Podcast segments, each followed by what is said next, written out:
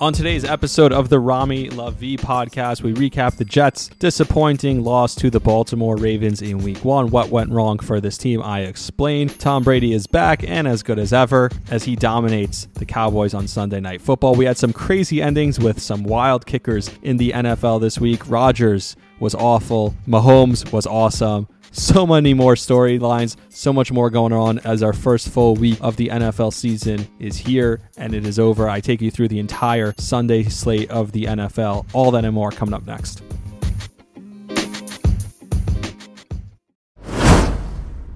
Today's episode is brought to you by BetterHelp. I often talk on this podcast about breaking the stigma surrounding mental health. So if you're feeling stressed, depressed, or just want to talk, today's sponsor, BetterHelp, is here to help you. BetterHelp connects you with a licensed, experienced therapist online, and you have access to over 20,000 different therapists that you may not have access to in your area. All you have to do is fill out a questionnaire, and 48 hours later, you're set up with a therapist that fits your needs. You can then schedule video or phone calls and have access to unlimited messages back and forth with your experienced therapist. You can also change to a new therapist at any time with no extra charge. I often talk on this podcast about how perspective is anything, and that's something I learned in therapy. I had terrible anxiety, and I learned about how changing your perspective can change the reality. So take charge of your mental health and join the over 2 million people who already use BetterHelp for therapy online today. And if you use my code, you can get an extra 10% off on your first month. So go to betterhelp.com slash Rami for 10% off. That's B-E-T-T-E-R help, H-E-L-P dot com slash Rami for 10% off your first month. Do it today.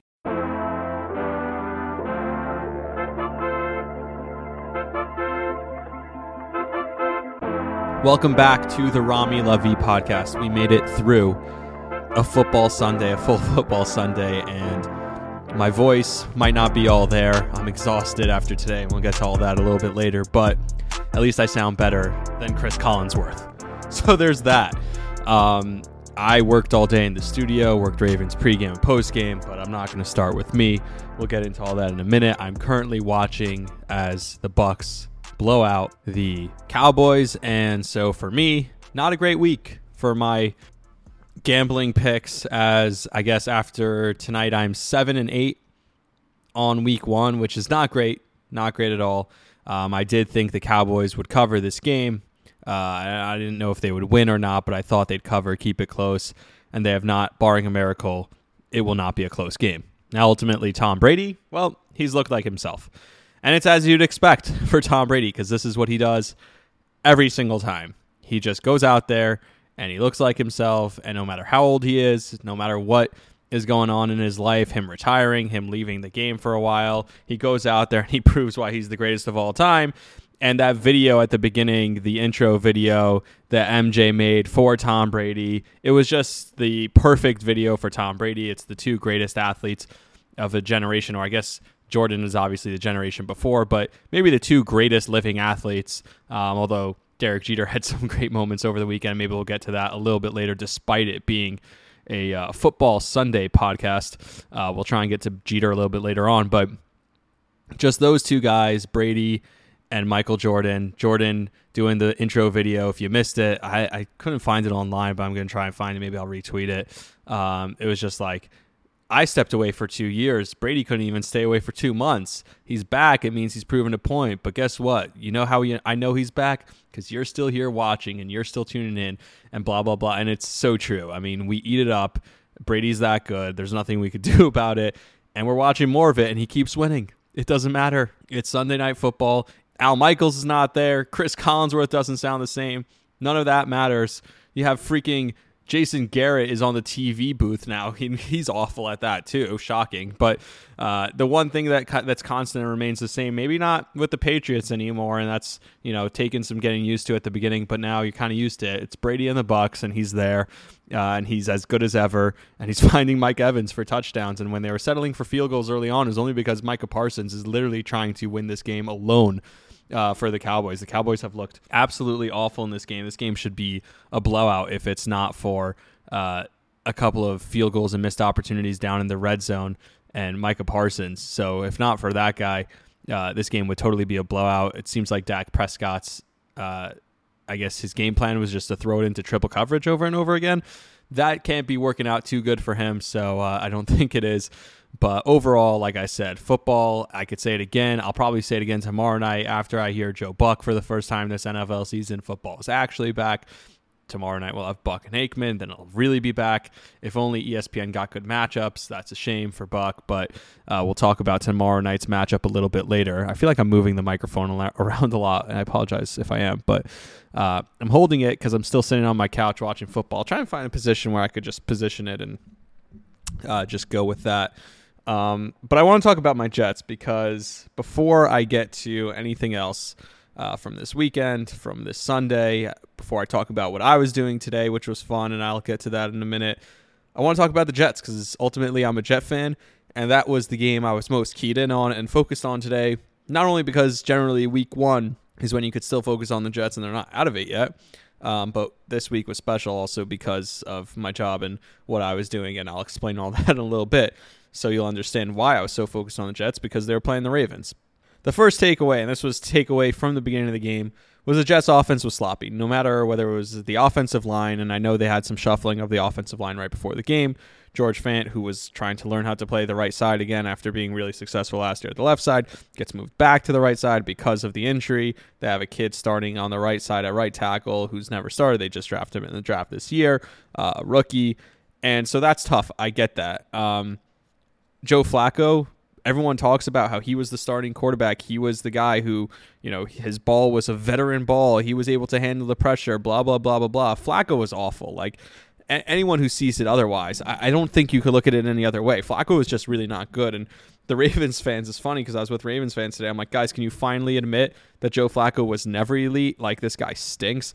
And I know it was fun. It was a fun storyline. We thought, you know, he could come out and have a revenge game. And I thought Joe Flacco could have won this game. It wasn't like Joe Flacco couldn't have won this game, but you weren't going to get Joe Flacco winning you the game. You needed help. You need other people to step up. You need other people to do their jobs. And whether that's the running backs not fumbling, the receivers not dropping passes, the offensive line not taking dumb penalties at dumb times. And unfortunately, all those things were happening. They were constantly in bad third down situations. They had drops, they had penalties, they had miscues, they had fumbles, they had missed assignments all over the place. And the offense just overall was just sloppy. You look top to bottom, the kicking game was sloppy, right? They Braden Mann shanked a punt. He was awful. Like this is a guy who they took in the draft what a couple years ago and was supposed to be really good. They took him in the draft as a punter. Uh, the kicker who they chose, Greg the Leg Zuerlein, who they chose over. Um, they drove drove chose over Eddie Piñeiro. They he won the the kicking battle. Like he was one of the few guys who actually was in a kicking battle uh, during training camp during this preseason, and he won it. And they choose him, and he misses a field goal and misses an extra point when all that adds up and you're constantly being in a p- bad position and you keep giving the Ravens the ball in good field position, doesn't matter how good your defense is playing, doesn't matter how good they are, eventually you're going to give up points. Eventually it's too much. Eventually they're on the field for too long. And that's how you lose football games. And it was just sloppy, sloppy, sloppy, whether it was the play calling, whether it was the offensive line play, whether it was the penalties, the drops, everyone start to finish. And like I said, I don't think that Flacco could go out there and win you games. You can't rely on him to win you games. I mean, the first time that they converted a third down was with nine minutes left in the fourth quarter. They were constantly in bad fourth down, in bad third down situations. The two of the first downs that they got early in the game were on illegal touches. Those were two of the first downs they gained, so they were never getting first downs. They were constantly in bad situations. And when they finally did something positive, it was either called back for a penalty or somebody would fumble. And that was the situation. Flacco threw a bad pick. Obviously, the guy slipped, but it was a bad pick. Classic Flacco. And like I said, he's a fine quarterback if you're letting him manage the game. But once you're relying on him too much to do too much to overcome that much, Flacco was never going to be that guy who can overcome all that. And so, like, you have a kicker out there who's supposed to be this great Greg the Leg, Greg freaking the Egg kicker.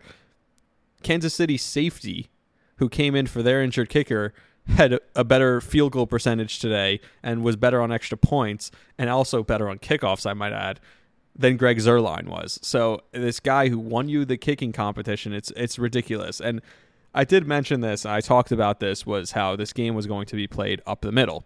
Um, I said before the game that the Jets needed to give Joe Flacco time up the middle. He's not a mobile quarterback. He's not Zach Wilson. So they needed to protect him up the middle with the offensive line, make sure the middle of the pocket was clean.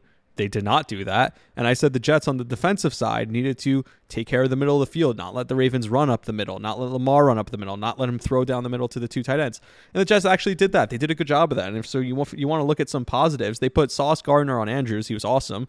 Goes to tell you what the Jets think of the Ravens wide receivers, not very highly, apparently. Um, Kwon Alexander was impactful early in the game. The defense was really solid. DJ Reed had an interception late. He was very solid. Um, there were a bunch of solid players on defense. Obviously, the one guy on defense that should have never been out there was Bryce Hall. He had the touchdown thrown on him, and I think Connor uh, Hughes tweeted that the second Lamar Jackson saw him on the field, he picked him off one on one and decided, all right, that's the guy I'm going after. And he did. Micah Parsons just almost made another great play. Micah Parsons has been all over the field. He's awesome. As I watched the waning minutes, there's nine minutes left. Tampa up 19 to 3 in this game. But back to the Jets, like the Ravens' running game was completely shut down. I don't know if that was something because of Greg Roman. He's not a great play caller. Was it because the Jets' defense and their defensive front was really good? But I'd like to give credit to the Jets' defensive front. John Franklin Myers was good, even though he got hurt. Carl Lawson and his brother uh, were both really good in this game. And Lamar seemed hesitant to run. Like it looked like he wasn't going to run as much, and we know with the contract negotiations and what came out this morning that he was offered X amount of dollars for six years. It wasn't all guaranteed, and I think it would have been the highest AAV of any contract, but it wasn't all guaranteed. It was a lot less guaranteed money, and it was longer. And Lamar Jackson didn't want a longer contract for obviously obvious reasons. He wants to hit free agency again, so he didn't want a six year deal. He wanted a four year deal. But I don't know who's airing that out. Like, if you ask me, like, are the Ravens airing that out to make Lamar look bad? That doesn't really help them either.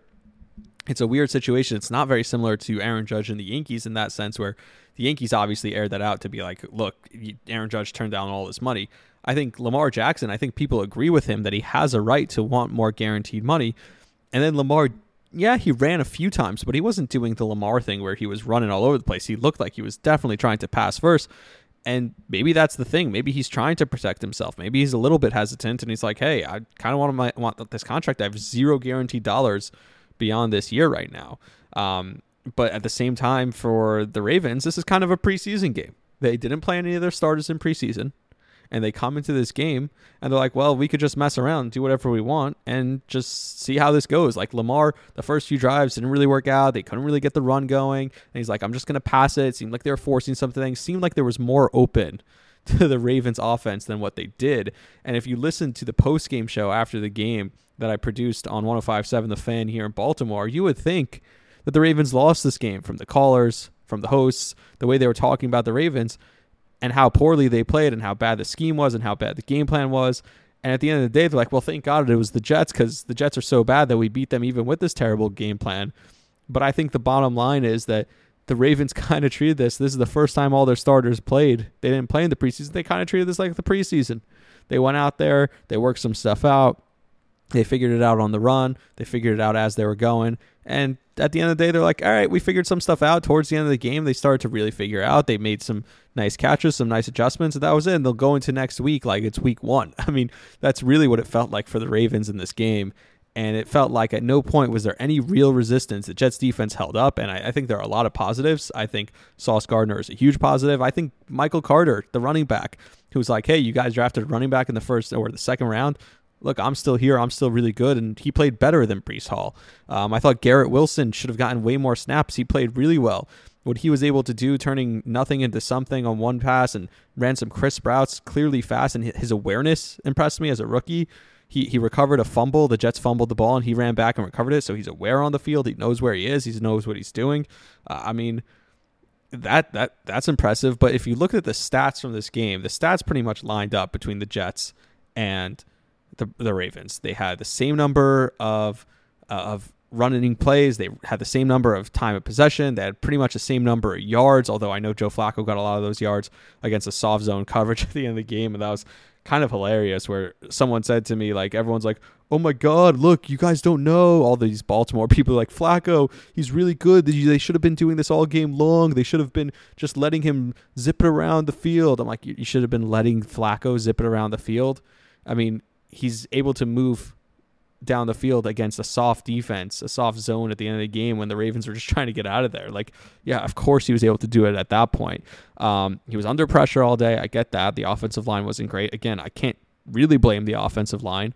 Um, Zach Wilson, can you say that he would have been under less pressure because he could have moved around and he's more mobile? I, I don't know. It just, it was same old Jets. It was classic. It was typical. It was just what you'd expect. And unfortunately, what we've come to expect from this Jets team. And yet, every year, it continues to be upsetting. And what was more upsetting this year is that the stats were similar, they just couldn't convert. It felt like the Jets had as many skilled guys on the field at certain points as the Ravens.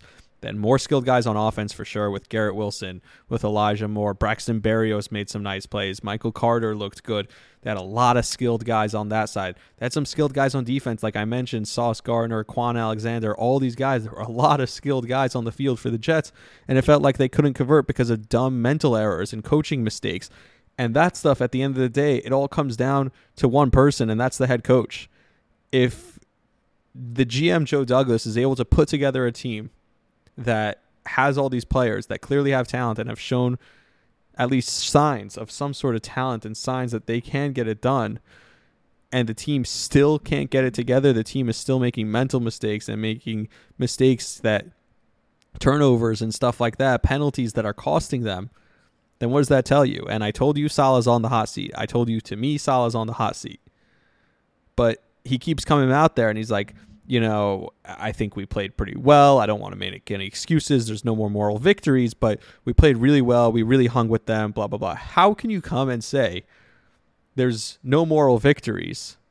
And then at the same time, you're saying that, yeah, but I think we played really well. I'm really proud of the team that, that we hung with the, this Ravens team. It's one way or the other. That sounds like Aaron Boone, something Aaron Boone would say. And at some point, it becomes the coaching's fault. And I told you that this year, because of how he's handled the injuries and because of how he's handled the media and he's looked dumb and that he's made himself look dumb, this year is going to ultimately be on Saleh and people are going to look at him and say, "Uh oh, is this the wrong guy?" And where I thought this was make it or break it for Douglas, I think it's more make it or break it for Saleh now because Saleh needs to save himself. Saleh's looked really bad, and one of the Ravens' offensive players, I don't remember if it was Lamar Jackson or if it was uh, Duvernay, the the wide receiver, said everything we saw from the Jets defense today, it was nothing new. It wasn't anything we hadn't seen on tape. That's crazy to me that you are a Jets, you are a defensive guy. You were brought in to be a defensive guru, and you had such a terrible defense last year. This year, you obviously have better pieces with Kwon Alexander coming in, with Carl Lawson coming back, with Sauce Gardner coming in. You have better defensive pieces now. You have, you're capable of doing more, and yet the wide receiver on the other team is saying, "Yeah, it's nothing you guys haven't put on film. We've seen all this from you already." Like that's clearly on coaching, and to me that doesn't make sense. And like I said, same old Jets. You want to hear how much it's same old Jets and how used to this we are. The Jets don't win in September at all, and this stat is astonishing. And just how bad it is is crazy. But the Jets never, ever win in September. This is their 13th consecutive September loss. So you're going back now, what is that? Three and a half, four years since the last time they won a game in September. And in that time, over the course of those 13 games, the Jets have been outscored 329 to 140. So it's not like they're just losing these games. They're getting absolutely murdered. They're getting blown out in these September games. So if every year it's taking you the first month of the season just to get into the game, just to even be competitive in a game, that's how bad it's been for this Jets team. Four years where they haven't been competitive in the first month of the season. And this year, the excuse is going to be, oh, well, Zach Wilson was out. Once he comes back, we could really see what we have. Enough excuses. Enough is enough. And you talk about no moral victories anymore. Well, Robert Saleh, stop making the moral victories. Stop making excuses. I mentioned Aaron Boone, so I want to mention this real quick. Aaron Boone had a, a comment the other day about Giancarlo Stanton saying how He's like he had a really good at bat. He it was in the game that they lost to Minnesota the last game. He's like, well, he had a really good at bat when he struck out with two runners on. I think in the eighth inning. And it's like he had a really good at bat. Like that's the moral victory, and you don't hold guys accountable. Do you really feel better about the Yankees? Like I'm happy they took two or three from Tampa. They extend the lead a little bit in the East. That's good. I think they're up what four games now in the loss column. That's good. I'm not upset. I can't complain about that. But at the same time, like am I really sitting here and I'm going to convince myself that because they had two seven run innings in back to back days or whatever it was, a six run inning and a seven run inning on back to back days, all of a sudden all their offensive problems are solved? What happened in the 18 innings that weren't those two innings or the 16 innings that weren't those two innings? The offense completely looked helpless as usual. So the fact that they exploded for a couple innings, I, I can't take that away from them. But are we going to expect that to happen in the playoffs? I'm glad they did it in games that they needed to win, that more must win. Do I have more confidence today in this team that I did yesterday? Yeah, I do because they beat Tampa, something that I didn't think they could do. I thought they'd lose two or three, and after they lost the first game of the series, I thought they'd get swept.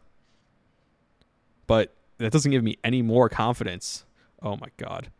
So Dak Prescott got hurt. Shaq Barrett just ran really absolutely untouched to the quarterback, not even a finger on him. It looks like none of the offensive linemen or any of the blockers even saw him, so that's great.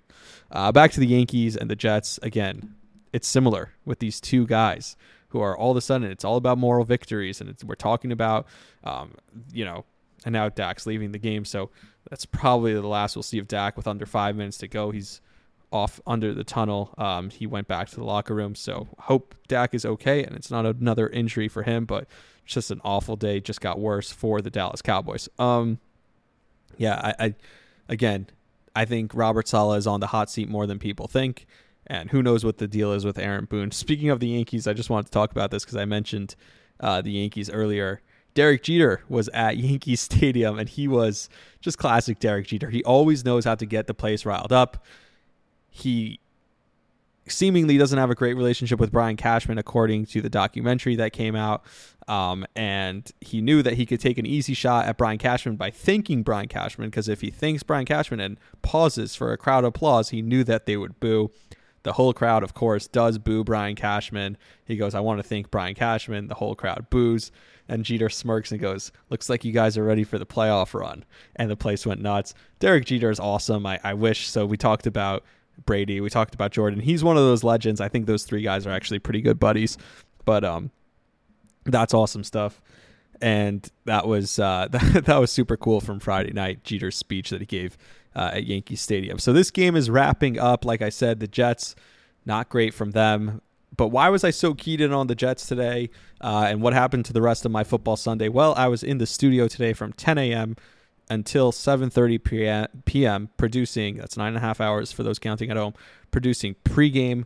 Uh, during the game, I was cutting up highlights, live cutting up highlights from the Ravens game to have them ready for after the game, and then I was uh, producing the post game, which included cutting up the live highlights uh, from the post game press conference and recording it live um, and sending it in in real time to the show so that the second John Harbaugh said something, the second Lamar Jackson said something, uh, it would go out on the air. So that was a really fun, cool experience. I'm sure it'll get easier as it goes on, but I, am not complaining. But it was really hard to keep track of all the games when your main focus is one game, which happened to be this week was the Jets game because they were playing the Ravens, and I work we work for the Ravens station, obviously down here in Maryland.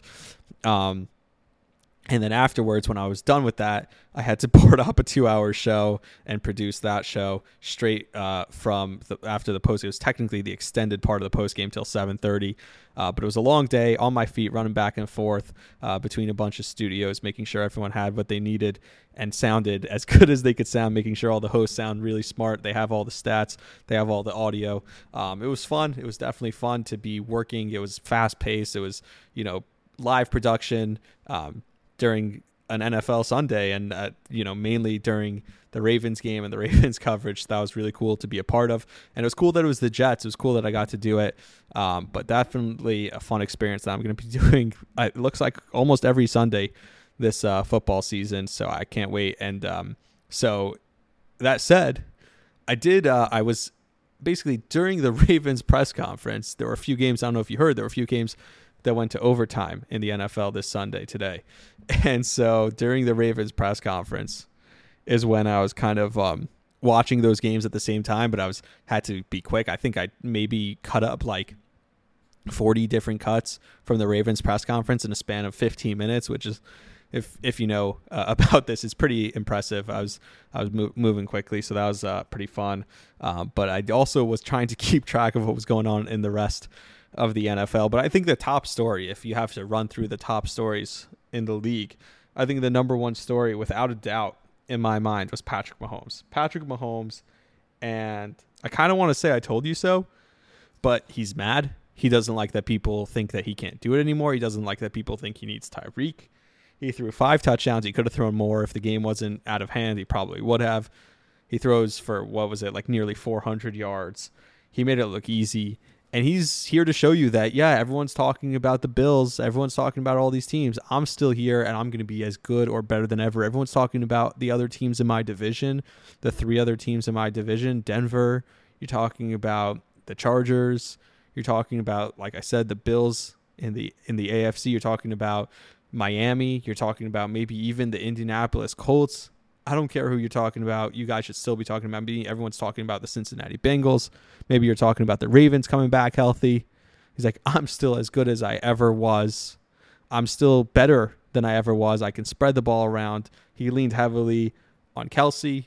He had a nice passing game with Juju Smith Schuster, who looked good at times. He was spreading the ball around. He had a nice passing game also with Clyde Edwards Helaire, which worked out for me in my fantasy.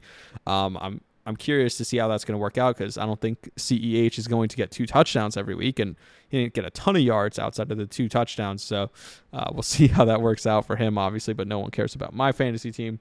But I really think that Patrick Mahomes is taking this personally, and with great football teams. And Ryan Russillo did a fun exercise where he looked at all the teams that w- were great or either made it or won the Super Bowl specifically, you took take the example of the two teams that made it to the Super Bowl last year, right? And you look at Cincinnati, who was awful at one point during the season, right? Just really bad. They had a really bad stretch. They lost to the Jets and Mike White, right? You look at uh, L.A., the Rams, who had a stretch where they weren't. We weren't even sure if they were going to make the playoffs towards the end of the year. That's how bad they were, and then they got hot just in time for the Super Bowl. So there are going to be stretches where, obviously, both the Bills and the Chiefs don't look this good. But right now, if this is what their peak is, I think the Chiefs and Chargers, or the Chiefs and Bills, I should say, like I said before the season, are headed right for another rematch and maybe in the AFC Championship game this time. It's going to be awesome. It should be as amazing as it was last time. Patrick Mahomes looks inspired. He looks angry. He looks like he's trying to prove a point.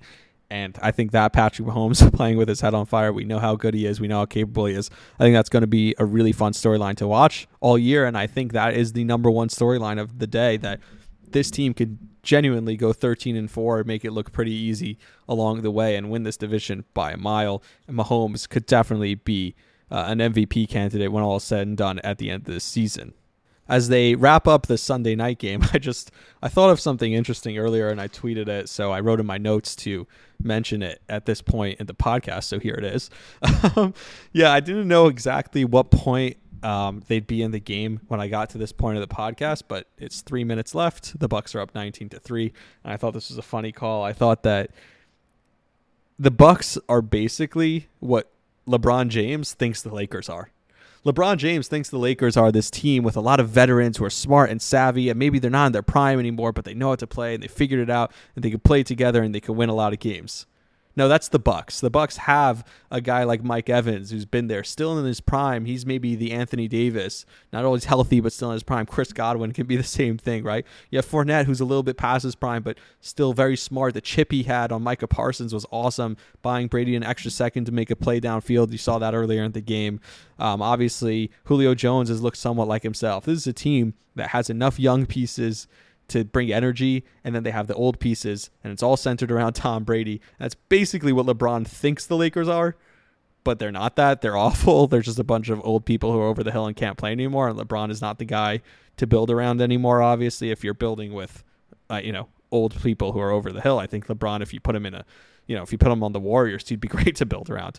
Uh, but Tom Brady, it's incredible. Um, he's been playing since he's God knows how long ago. He's been playing for 25 years. He's 45 years old. And they just showed that his release point has actually uh, gotten quicker from the time that he in 2006 to now. They just showed a graphic of that. It's unbelievable. He's defying all logic. He's defying science. Um, and what this team has been able to do is insanely impressive. Um, another big talking point that you're going to hear throughout, uh, if you listen to sports media tomorrow, if you listen to podcasts, if you listen today, is a lot of people didn't play in training camps. You even hear it on the broadcast tonight on Sunday Night Football. It's like, well, maybe the kickers, they usually play in, in preseason. So why are they missing so many kicks today? You know, I know no one else played in preseason. So that's going to be a big talking point. I'm not going to talk about it so much. There was a lot of sloppy play, there were a lot of wonky games. We talked about it before. That happens in week one, no matter what, whether they play in preseason or not. Maybe I excused the Ravens a little bit more because they had so many problems on the offensive line. They had guys who haven't played even last year. So it's not even like they haven't played in preseason. They haven't played last year all year. So they still had a lot to figure out. Um, and maybe Greg Roman's offense just looks clunky because watching that offense in person a lot of times last year, like I did, maybe like eight times last year, I thought that that offense didn't look very good. Um, the other thing that happened, and this kind of has to do with all those missed kicks, is the crazy endings. We saw so many of them. I could count uh, one, two, three, four, five, six, seven, eight, or seven or eight crazy, crazy endings around the league today. And so those were the biggest storyline of the early games and even some of the later games. But the biggest storyline were the crazy endings. And that's what I talked about when I was cutting up the Ravens press conference. I was trying to keep track as I was watching the games and uh, watching the press conference at the same time so I could get the highlights uh, right away and, you know, all the comments from the press conference. Um, to the hosts of the post game show, and I'm sitting there. I'm like, oh my god, is this really happening? All these different things, um, and I want to start with the Saints because my early thought in the game was watching Cordarrelle Patterson. I, I, thought the Saints would win this game and blow them out. Was one of the picks I got wrong. I think the line was Saints minus five and a half, and I took the Saints and the points. I really thought that uh, Atlanta didn't have a chance in this game, and it was so interesting because maybe because Cordarrelle Patterson maybe this was the first real year that he put it together, but he always showed flashes in the past.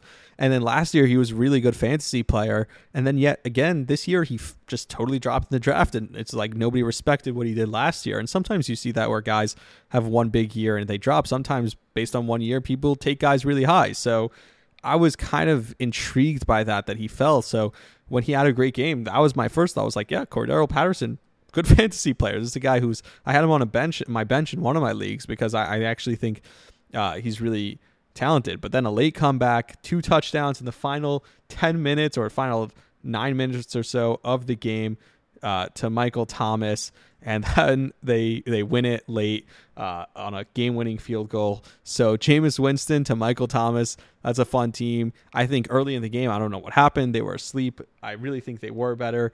And at the end of the game, they turned it on. They were able to score 17 points in the fourth quarter to come back, and ultimately they beat the Falcons. That was the first crazy game with a crazy ending, the two late touchdowns, obviously, and the game winning field goal. The next crazy game, and this was in the early games, was Cincinnati.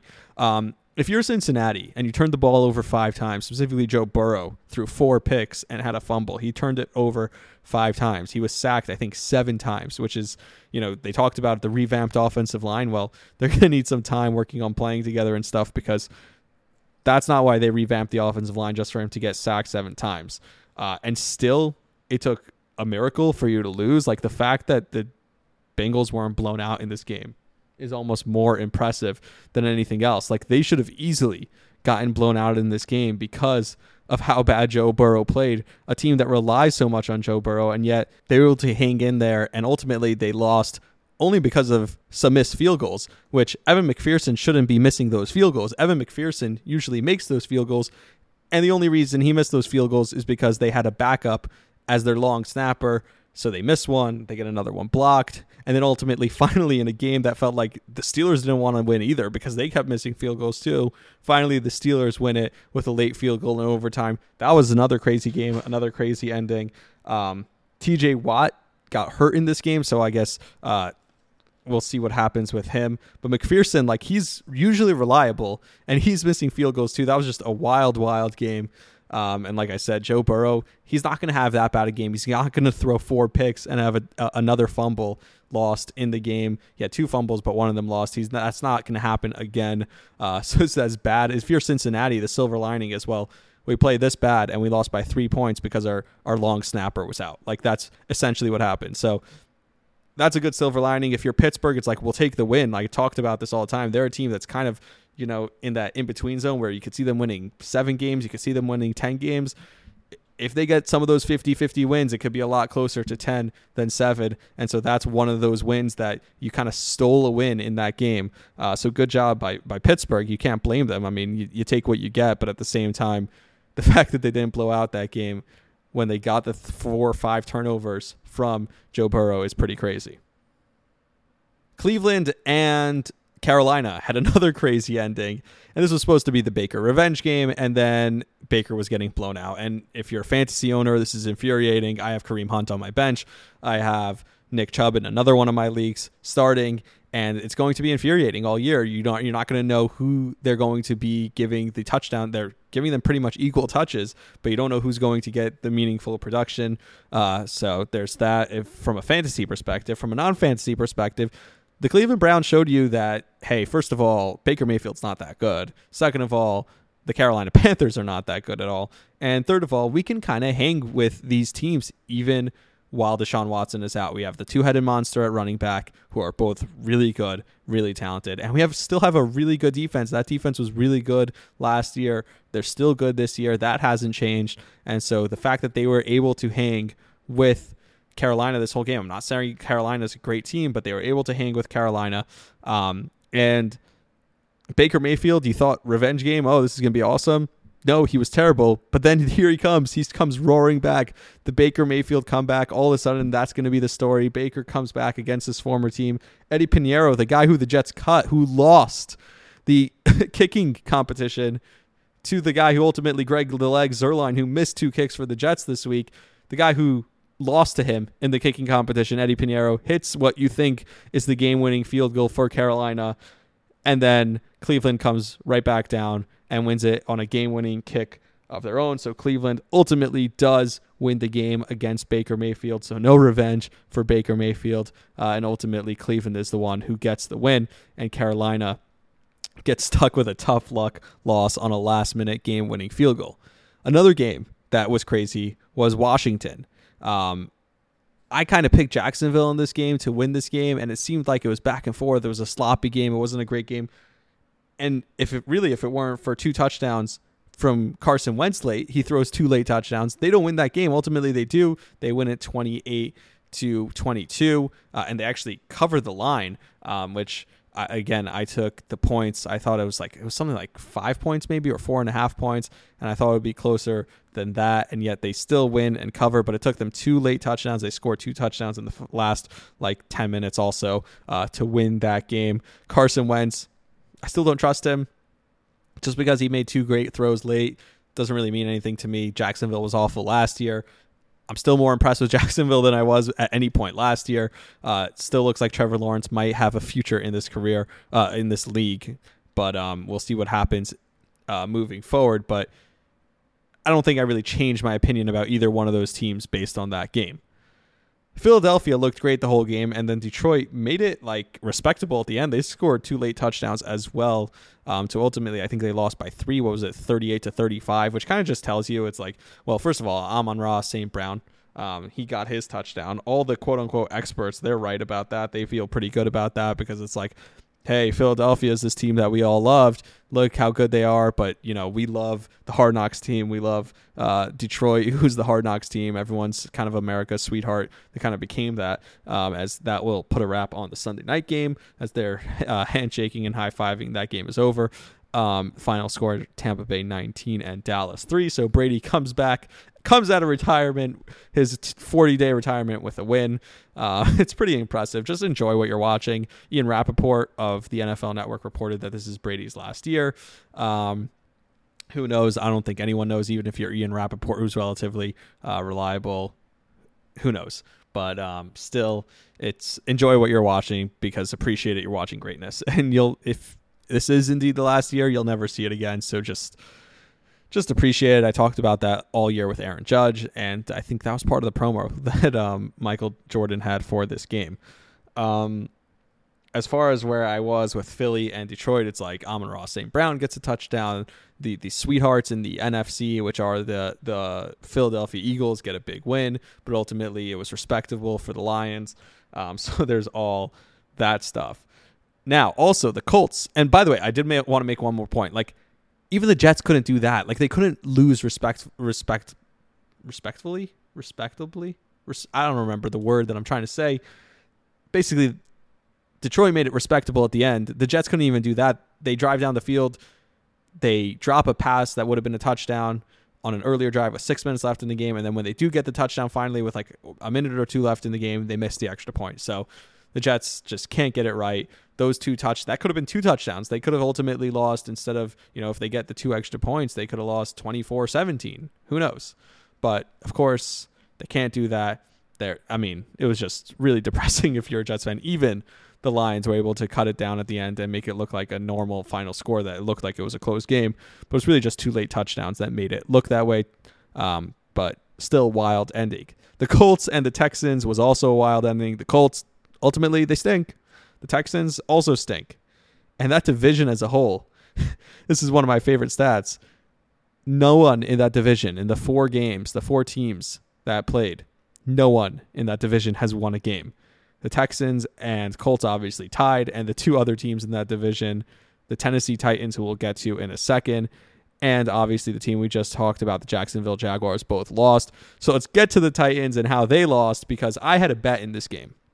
And I had bet the Giants plus five and a half and the under on points total. And betting unders I said this when I did it, but it's awful. It's terrible. It sucks. It's boring. You're you're basically rooting to not enjoy yourself. It's anti-American. It's anti-human. But I did it anyway, and I bet the under. And I it's so basically what happens is that it's going back and forth. The Giants finally actually tie the game, um, or they come back down late and they kick. They tie the game. Yes, they, they go for they they make it a 19 they or it's 20 to 19 and they go for two to take a one point lead. Um, and they ultimately do take a one point lead. Saquon Barkley was awesome in this game, um, which if you're the Giants, you suck because like I kind of knew this was going to happen. The Giants win the game, but do you really feel good about the Giants? Like, let's remember the Tennessee Titans have one of the worst defenses in the league. They had a terrible defense last year. They lost their number one wide receiver in AJ Brown. Derrick Henry is hurt. He's not the same guy that he was. Like this isn't the same Derrick Henry that was dominating the Giants a few years ago. And it seems like Ryan Tannehill has reverted back to the guy he was in Miami before he met Derrick Henry. So all of a sudden, you take away Derrick Henry, or at least the dominant version of him. You take away the formerly great defense. This defense has been awful recently. You take away AJ Brown, who's the number one target, the number one receiver for Ryan Tannehill, and all of a sudden Ryan Tannehill is a different guy, and you're the Giants you still had a terrible performance from Daniel Jones, who just wasn't great. Didn't look like he's a guy who you want to build your offense around. And yeah, you have Saquon Barkley play really well, but ultimately, is the best move for the Giants just to trade Saquon Barkley? Like, if he has a great year this year, you should probably trade him because what are you going to get out of him? Like, by the time you draft and develop a quarterback and you build a team that can actually be competitive, like, I don't think this one win makes you a competitive team. By the time you draft and develop a team that can really be competitive, Saquon's going to be done. And so your best option right now is to offload Saquon onto someone else. He's in a contract year, trade him someone else somewhere else, get a ton back for him because I'm sure there's a playoff team or a fringe playoff team that will take him and he will be great for them because he looked great. He looked like he's fully back like everyone said that oh this guy's going to be back second year after knee injury. This is the first year back is tough, but the second year back that's when they really come back. It happened. Either way, back to my bet. This is why gambling is like way better than fantasy football because I bet on this game and I bet the under and the under over under was 43 and a half. And at this point, the Giants are up 21 20, and the Giants are committing penalty after penalty, and the Giants are awful um, down the stretch of this game. Although better than the Jets, I'll give them that. They have some self respect. They they stayed in the game, but they're committing penalty after penalty down the stretch. They're letting them finally they let them into field goal territory. I'm like, you're kidding me. The Giants, all they had to do was make a stop with like 30 seconds left, and let Ryan Tannehill drive into field goal territory. They're lining up for a 46 yarder, should be a pretty easy kick. And Tennessee, like, this is how gambling is awesome. If he makes the kick, then I lose the bet because the over hits. Not even because of the Giants. The Giants was plus five and a half. I didn't need the Giants to win, but the over would have hit. And if he misses the kick, I win the bet. That agita in that moment is why gambling on sports is awesome. And he misses the kick. He kicks it wide left. And what happens is the Giants win. The Giants cover. The Giants also, the under covers. all that good stuff, and I win my bet. I love football. That was one of the best moments, and one moment explained that is betting on the NFL. It's awesome. A few more games to get to. Green Bay, another game where the experts are probably creaming themselves because everyone was taking Minnesota in that game. I told you it was a stay away for me, but it was classic Aaron Rodgers yelling at his offensive line, yelling at his wide receivers, it was not a pretty look for the Packers. Justin Jefferson scoring touchdowns and putting up yards. I think he had 160 yards and two touchdowns in the first half alone. Uh, so that was huge for them. Good for the good for them. A lot of people love the Minnesota Vikings this year. A lot of people love Kirk Cousins this year. Everyone loves Justin Jefferson this year. Uh, and I think the Packers will be fine. I think they'll come back from this. But not a great look in week one. We've seen this before with Aaron Rodgers. We've seen him lose early in the season. Not a great look. Las Vegas did surprise me. Um, because they lost this game more than the Chargers won it. Neither team played really well. So everyone's talking about how great these two teams are going to be this year, or really just talking about how great the Chargers are going to be. I didn't think the Chargers were that great. I really thought the Vegas Raiders just lost that game. And Keenan Allen injury is something that we're going to have to keep an eye on. Uh, the Patriots sucked. Mac Jones wasn't very good. Tyreek had a great line. Um, I didn't think the Dolphins were overly great. I just thought the Patriots were more bad. Another one of those games. I, that doesn't mean the Dolphins can't be good. Uh, but Tyreek Hill had the best line about uh, his head coach. He says he needs, he said, uh, Mike McDaniels, who's my favorite head coach in the NFL, is going to need a wheelbarrow to roll around his nuts. Um, it's obviously referring to the famous Randy Marsh South Park meme of him uh, with his nutsack in a wheelbarrow. Um, I guess just look at my Twitter timeline. If you look at my media, I should tweet that once every about about every few weeks or so. So just look on my Twitter timeline, and I'm sure it won't take you too long to find it. Or just look up uh, Randy Marsh or South Park balls. Uh, good luck with that. Enjoy. And finally, the biggest surprise to me of the week was the Chicago Bears at home.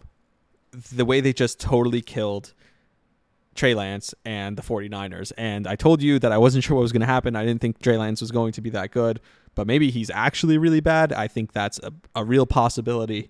Um, and so that's a tough look for Trey Lance. That's a tough look for the 49ers. And at least for now, for Justin Fields and the Bears, one of the teams that I told you I thought was maybe one of the worst rosters in the NFL. They win, they happy, they celebrate. That field looked awful. It was a mudslide you saw uh, Justin Fields doing the slip and slide at the end of the game. And it also made me sad. It's like, wow, there's teams out there with good, young, healthy quarterbacks who are just having fun.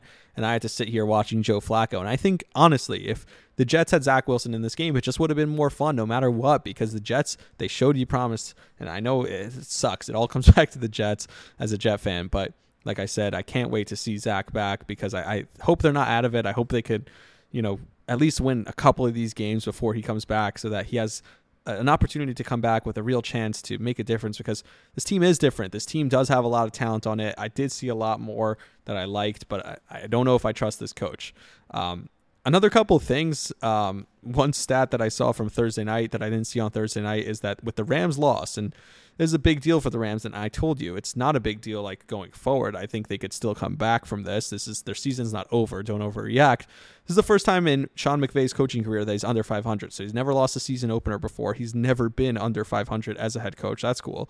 I saw the videos of OJ Simpson there. That was weird. He's wearing like the Bills gear. He's sitting in a suite. He's just living the life. Murdered someone, just sitting in a suite you know, wearing Bills Bills custom Jordans and hanging out with people. That to me is strange. There's another thing I wanted to get to um, this year because, or this week, because when I talk about these teams we're going to have ups, they're going to have downs throughout the NFL season. Um, there's going to be 14 playoff teams, and the 14 playoff teams generally have newcomers from last year. And at the end of the day, no matter what happens in week one, no matter who blew out who, no matter how many crazy games there were, whether the Cincinnati Bengals barely beat the Steelers or blah, blah, blah, or didn't beat the Steelers, they lost to the Steelers, doesn't matter. At the end of the day, there's going to be a crazy long season and stuff is going to happen. Stuff is going to find a way to work itself out. But if you look at the playoff teams, the seven playoff teams in the AFC from last year, the number one seed was the Tennessee Titans, the number two seed was the Chiefs. The Bills obviously won the division. Bengals won their division. And the wild card teams were the Raiders, the Patriots, and the Steelers. Now, if you compare that to based on my over under picks, who my seven playoff teams will be in the AFC, I have Las Vegas again, but I have Kansas City winning that division. I took Indianapolis to win that division, but I don't feel great about it. It's really just who else is there in that division. I took Buffalo to win the East, and I took one of Cincinnati or Baltimore to win the North, and then Baltimore or Cincinnati, the other one will make the playoffs as the wild card. And I do think the Chargers ultimately will be good enough to get over the hump and make the wild card. So if you look at that, Indianapolis is a new playoff team from last year, Baltimore is a new playoff team from last year, and the Chargers are a new playoff team from last year. Obviously, the Chargers were really good last year, expected to take a step. Indianapolis basically had to throw their game last year with Carson Wentz at the end of the year not to make the playoffs, and Baltimore was really hurt, but they were a really good roster. So they're not really new, uh, a new playoff team this year. In the NFC, the Packers were the number one seed last year. Tampa was the two seed. Dallas was the three seed, and the Rams were the four seed, with the Cardinals, the Niners, and the Eagles being the playoff teams. Now, I don't think the Cardinals are very good. They started off really well last year. I think Cliff Kingsbury is a candidate for one of the first head coaches to be fired this year. I think that's very likely. I still think Green Bay will win their division and be one of the best teams in the NFC. I still think Tampa Bay will win their division and be one of the best teams in the NFC. I think Philly will make the playoffs, but I think they'll win the division. Based on tonight, Dallas looks really bad. I thought they'd be like mediocrely bad. They look really bad.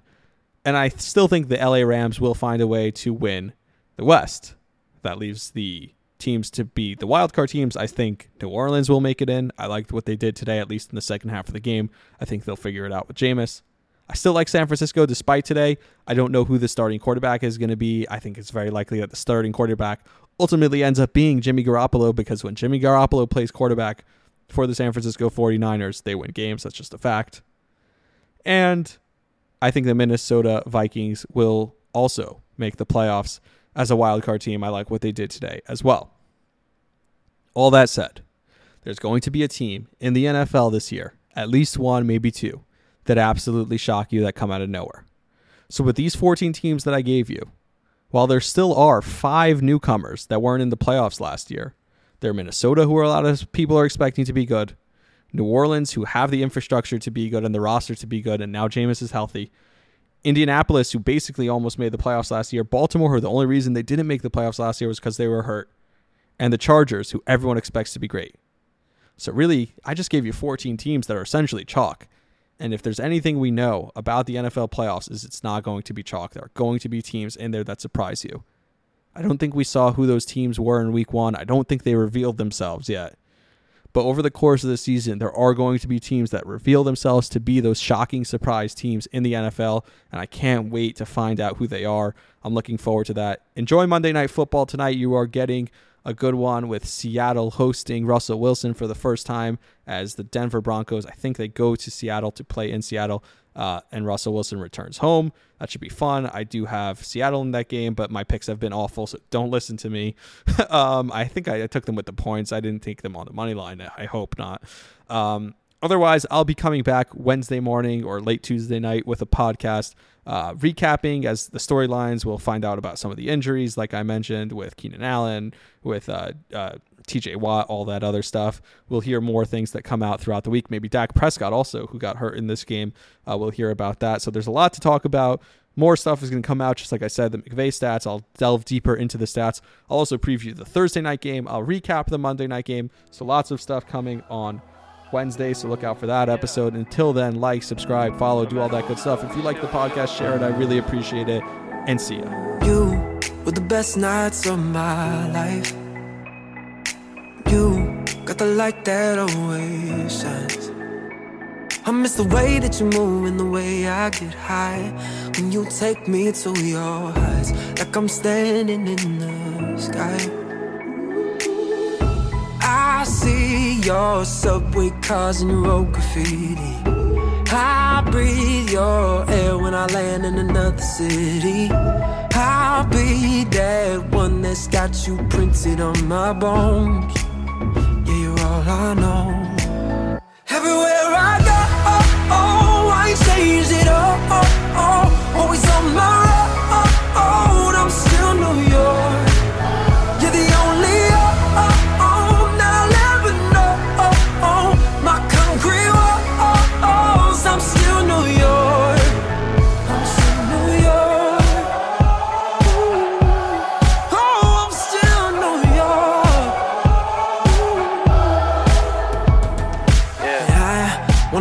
Down Riverside See the birds flying on the high line. With the sidewalks burning, we pray for rain in July. I want the Yankees 99. Yeah. And the Knicks on a sold out night. When the curtains close and the Broadway streets are alive. Hey. I need your heartbeat close, don't you ever leave me. And I breathe your air when I land in another city. And I'll be that one that's got you printed on my bones. Yeah, you're all I